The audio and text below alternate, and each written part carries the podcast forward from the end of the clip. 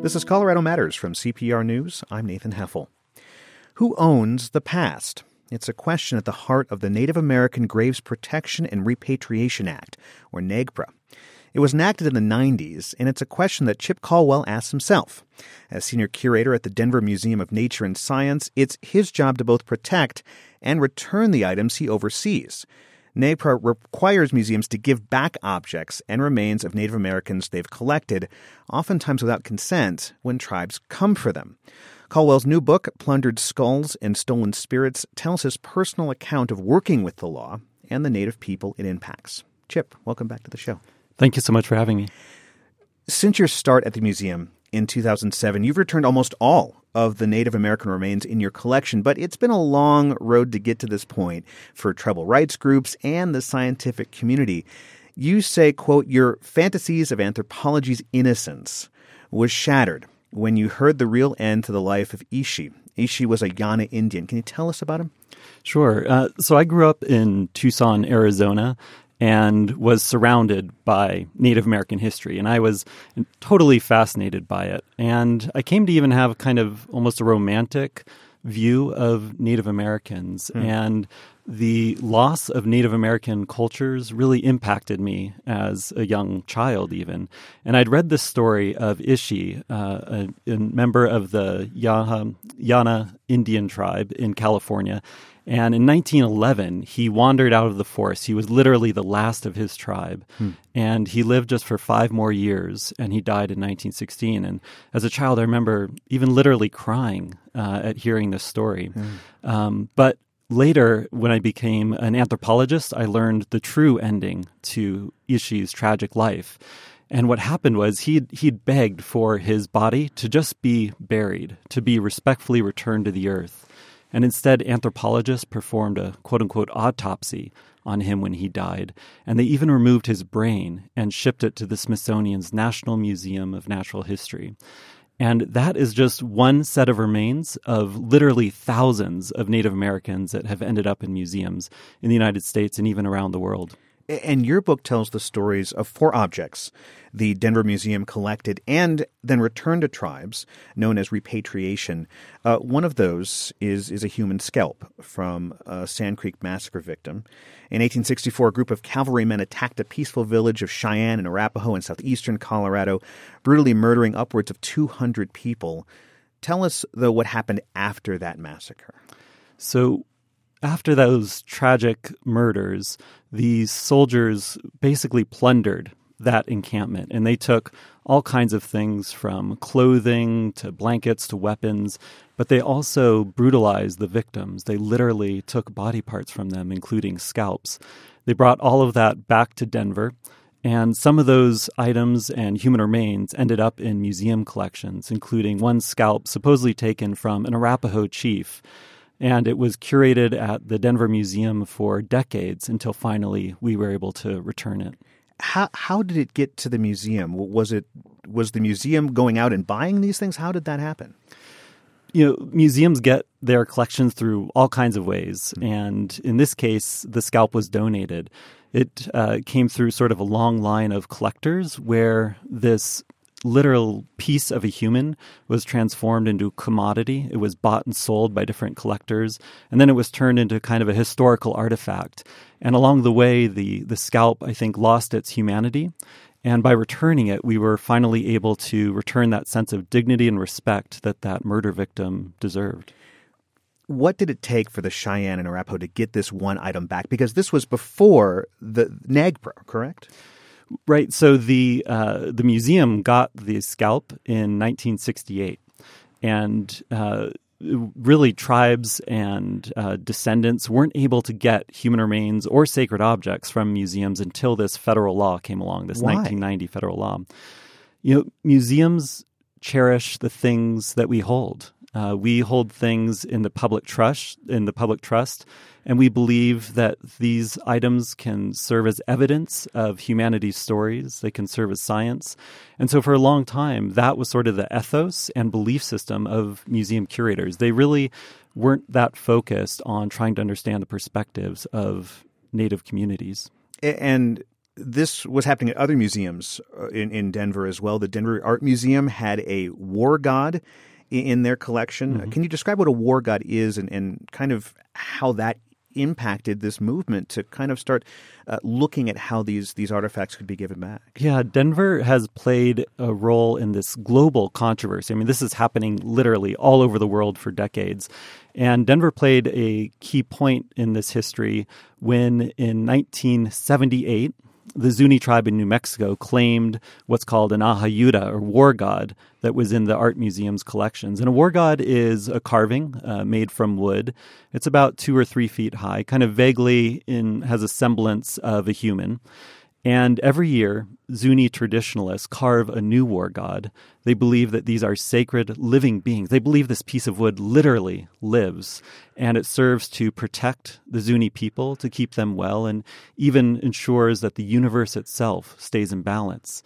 And so the art museum, though, had come to collect this as an art piece. They saw it largely as a kind of aesthetic outgrowth of sort of the modern art movement, Picasso and Paul Klee and other modern artists.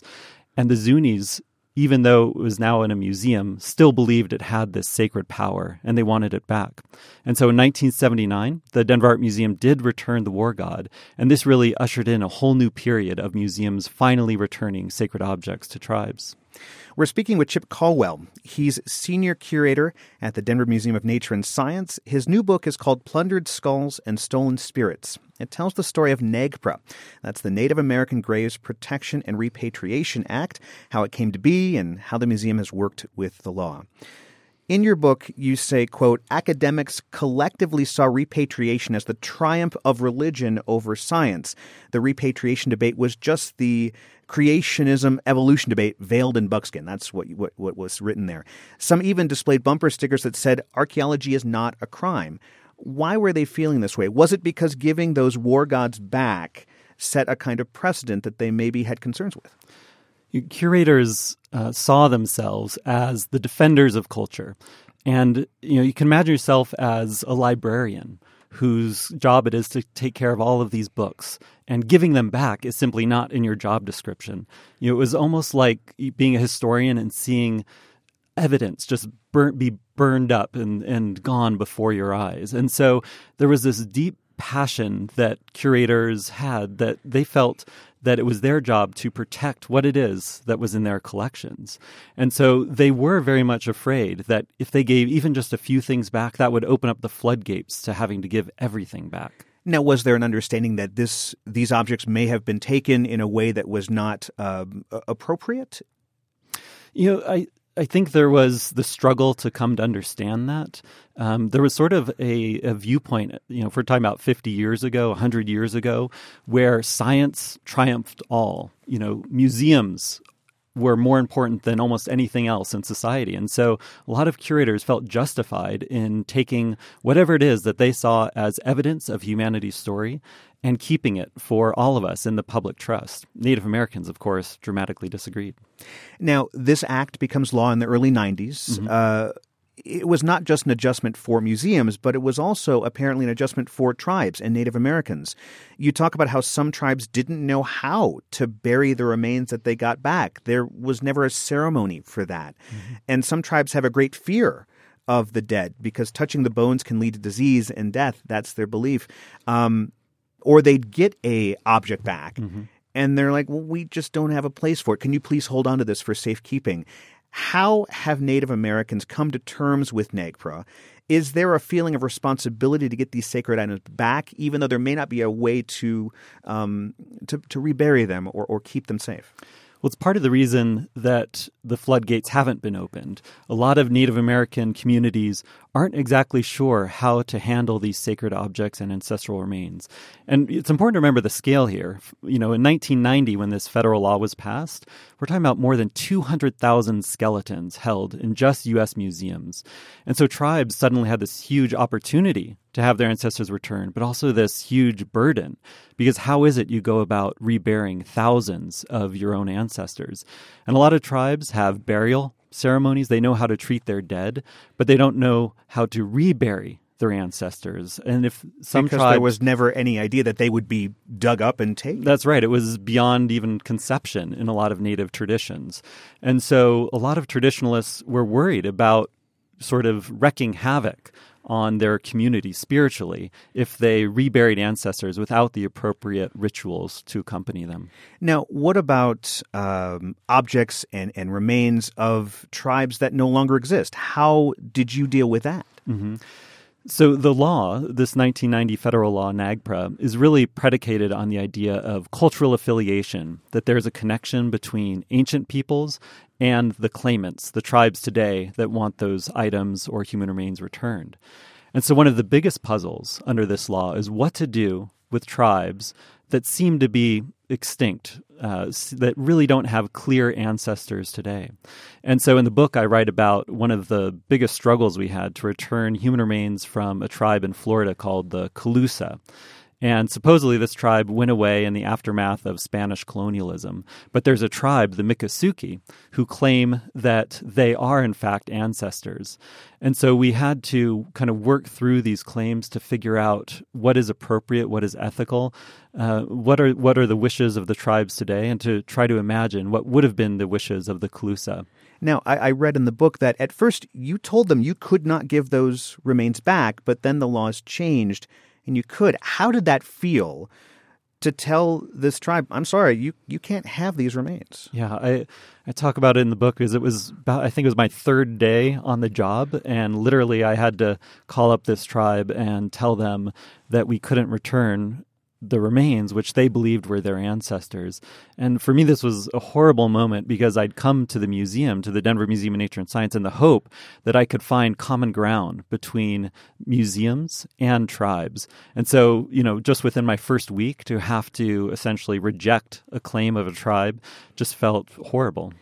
And when the laws changed around unaffiliated remains in 2010, the Denver Museum supported the regulations. You say from what you can find, no other museum wrote in support of the regulation. Was this a big shift for not just your museum, but museums around the country? So before 2010, museums basically couldn't return any skeletons that didn't have cultural affiliation, that didn't have a living tribe that could demonstrate a connection. Like a lineage. A lineage, yeah, essentially a kind of genealogy based on different kinds of evidence. And so a lot of museums were stuck. And we're talking about some museums have 90% of their human remains collections were unaffiliated. They couldn't do anything. They just had to hold on to them for an unknown future. And in 2010, finally, the law was essentially amended so that museums could begin to return these unaffiliated remains. And so it was controversial, though, because some tribes and museums insisted that human remains should only go back to those that could definitively demonstrate this connection or affiliation. However, we think at the Denver Museum of Nature and Science, the sort of ethical line in the sand is about informed consent. Do we have the consent of the individual or community from where they came? And if we don't, then we have a moral obligation to try to do something with them, to try to return them in some way to some community. Now, is Denver one of the few museums, or is that actually spreading out across the country now, that idea? I think there's actually quite a strong museum community here in Denver. So the University of Colorado Museum of Natural History, the University of Denver, and History Colorado, and our museum have really all worked kind of in the same mode, which is that we really embrace the spirit of the law as well as the letter of the law. You have to follow, the basics of the law itself. But we really do see, I think, collectively, we see the law as a human rights law. And it's really about not just honoring Native America's past, but also trying to ensure that they have dignity in the present and that their cultures can survive long into the future. We're speaking with Chip Colwell. He's senior curator at the Denver Museum of Nature and Science. His new book is called Plundered Skulls and Stolen Spirits. It tells the story of four items the museum has returned to Native Americans and the conflict that exists around NAGPRA, the Native American Graves Protection and Repatriation Act, the law that requires these items to be returned. Chip, some said NAGPRA as a law lacked real teeth. That's to say, actually getting back an item was not as easy as intended. The Denver Museum at first was reluctant to return items, as were many other museums, as we've said, and it took a lot longer to get claims sorted out than it was supposed to. In your book, you say a lot of times tribal members actually had to come to Denver to, quote, shed tears over their heritage and to beg for the return of what they believed was already rightly theirs. But that's changed, right? Well, yes and no. So, basically, a lot of things are going back. About 50,000 skeletons have been returned now, as well as about more than 10,000, 15,000 sacred objects. From Colorado? No, from across the United States. Okay. But there's still more than 100,000 skeletons that are in museums 30 years almost after this law was passed, and literally thousands and thousands of sacred objects. Part of the reason is it takes a long time. It's a legal process and we have to be very deliberate. But museums sometimes take much longer than they should. So, for example, with my museum, I mentioned earlier the scalp from the horrific events at Sand Creek in 1864 that the museum held. And it should have been returned within 90 days of when it was first claimed. Mm-hmm. Instead, it took more than 2,200 days for it to be returned.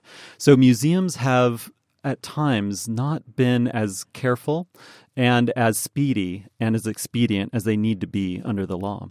And so we're still trying to figure out essentially how to make this process very careful, but also ensure that it moves swiftly so that tribes can get back what they need. And there seems to be this relationship here between museums and Native Americans, including letting them visit the museum's collection storeroom to perform rituals, because there are still artifacts at the museum. At the end of your book, you talk about how you hurry a visiting group past exhibit cases on Native Americans because you say at times you maybe feel embarrassed by them since they've changed very little since 1978. Why do you feel embarrassed as a curator of the museum? Well, to put that in context, what I was referring to was that we have exhibits that were finished in 1978 and has been quite a while. But also the exhibits show some Native peoples kind of frozen in the past. Whereas my vision for museums is to talk about the past, but also very much about living Native cultures. I want it to be a place where it's a kind of mediating space where we can talk about the past, but also about the future of Native America. And so the exhibits that we have, they're beautiful and well put together, but they really don't capture the spirit of who Native peoples are today and what they need to survive into the future. But isn't there a need to have that frozen in the past history where you can go and say, this is how it was? I don't understand frozen in the past. Yeah, so what I'm referring to is, Native Americans were long perceived to be only in the past. There's this idea of sort of Native peoples going extinct or dying out. But today there's more than 5 million Native Americans, more than 50,000 in the state, here in Colorado. And they are living people with living needs, living traditions, living beliefs. And museums can be a part of that. They can honor and cherish Native peoples, not just as people from the past, but as people as part of our community today. And the places where objects once were that have since been given back, like the war gods, there's now an empty space and a sign that reads, this object has been repatriated. You say you're leaving those spaces open on purpose. Why is that? Yeah, because I want us to really embrace our history and confront it. I think museums, we've come a long way. And we need to move towards a better understanding of what the institution is and what we can be into the future. And so rather than kind of hiding the fact that maybe the museum ended up with some things that it shouldn't have, I think it's better to acknowledge it, for us to engage with the public in a dialogue about how we should rebuild our relationships with the communities that matter so much to us. What else do you wish visitors knew or considered when they see these objects or when they see the sign? I think museums do a really good job of putting things up in a way that tells the museum's story. And I think a lot of museum visitors will come to a place like ours and not really ask themselves, where did this item really come from? Are there other people that cherish it just as much as the museum? Who really owns it? who can control it? And so I think one thing that we can do better is really begin to think about things, not just as isolated objects behind glass, static, exactly. But I want people to see them as dynamic, as living, and as things that can have multiple values and viewpoints attached to them. Is that a conversation Denver's having with other museums around the country, or is it simply something that's just happening here in Colorado? I think Colorado's at the heart of it. And we're doing a lot to engage in this dialogue and promote it nationally and even internationally. But I think there is something really special going on within our own community because we're thinking about how do we really confront these histories? How do we really mend the wounds of the past? And how do we see NAGPRA, this 19 federal law, not as something that's retributive or, punishing, but it's really about a kind of restorative justice. It's really trying to heal the breaches of the past so that we can all have a better future. Thanks so much for being here. Appreciate it. Thank you so much. Chip Colwell is the Senior Curator of Anthropology at the Denver Museum of Nature and Science. Colwell's new book, Plundered Skulls and Stolen Spirits, tells his personal account of working with NAGPRA, the Native American Graves Protection and Repatriation Act. You can read an excerpt of his book at cprnews.org. This is Colorado Matters from CPR News.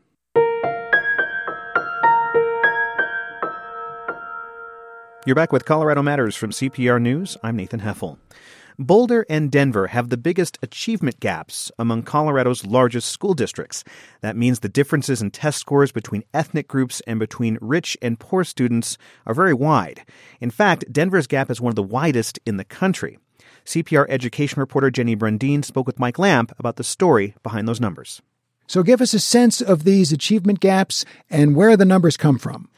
This is all based on test results just released from last year. And to give you an idea, 70% of Denver's white fourth graders are reading and writing at or above grade level. So 70%. That's pretty good. Yeah, that 70% compares to just 28% for black students. And Hispanic students, 27% doing work at grade level. So let's go to an older grade, seventh grade math. The gap between those who live in poverty and those who don't, it's 44 percentage points. Let's look at the category of race for those same seventh graders in math. The gap between Hispanics and whites is 50 percentage points. So there's a lot of disparity. And before we get exactly what's behind these achievement gaps, how about some perspective on students of color in Denver? You talked recently with Denver Superintendent Tom Boasberg. Yes, he says despite the gaps, Denver students are improving. They've made more progress than students of color anywhere else in the state. If you looked a decade ago, they trailed state averages by 12, 14 points. Now they've caught up with the rest of the state. They've completely eliminated that gap with students of color elsewhere and in some cases are doing better. So students in Denver are improving. Why is there still this disparity, these achievement gaps? Well, it's because while students of color are improving, all kids in the district are getting better, and white students happen to be improving at a faster rate, in fact, faster than white students anywhere in the state. But something that is kind of curious is that the district has some pretty extensive efforts to help poor students and students of color improve academically. Yeah, that list is really long. So in Denver, for example, kids with greater needs, they get significantly more money. All 4-year-olds in Denver can attend full-day preschool. There's a math tutoring program. There's money plowed into literacy training and support.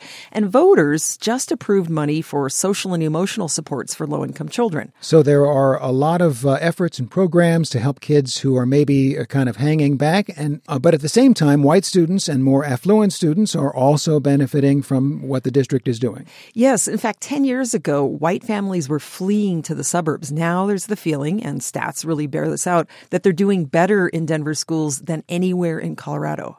How about just the sheer number of kids that are living in poverty in Denver? How does that affect the city's achievement gaps? That's a good point. About 2/3 of kids in Denver are low income. Colorado Springs' poverty rate is a bit lower, but its wealthier kids aren't doing as well, so their gap isn't as big. And here, Superintendent Boasberg explains the research that shows when you have these high concentrations of poor kids in one school, academic gains are harder to get. When kids get to go to schools that are more integrated socioeconomically, all kids do better. Low income kids and higher income kids. And it's one of the main forces behind the Strengthening Neighborhoods initiative, which is looking at what are the ways that we can drive greater integration in our schools. So things like school design and new enrollment zones to drive integration. He hopes these work against Denver's starkly segregated housing patterns. Now, something about these achievement gaps in Denver is that they are measurable. We can see what the numbers look like, but I understand it's harder to measure achievement gaps in most of the state. What happened? There are new state rules that suppress a huge amount of data. State officials say they're doing it to protect student privacy. The new rules mean you can't compare how most districts or schools are doing with specific student groups. Like, we don't know anymore how Black students are doing in Boulder, for example. Van Scholes is with the education watchdog group A+ Colorado. He says 3 years ago, Colorado was a leader in data transparency, which allowed families to be able to pick and choose schools that best met their needs. And so now we're in a position where families are flying blind in terms of understanding where the best place for their English language learner, or where the best place for their Latina to go to school, or where the best place for their white student to go to school. Well, how much data then is being kept from public view? One analysis shows it's likely between 70 and 95% of data is being hidden. So that includes how poor kids in the state are doing, how students of color are doing, and other groups. Jenny Brundine is CPR's education reporter. Thanks a lot. Thank you. That was education reporter Jenny Brundine speaking with CPR's Mike Lamp. This is Colorado Matters from CPR News.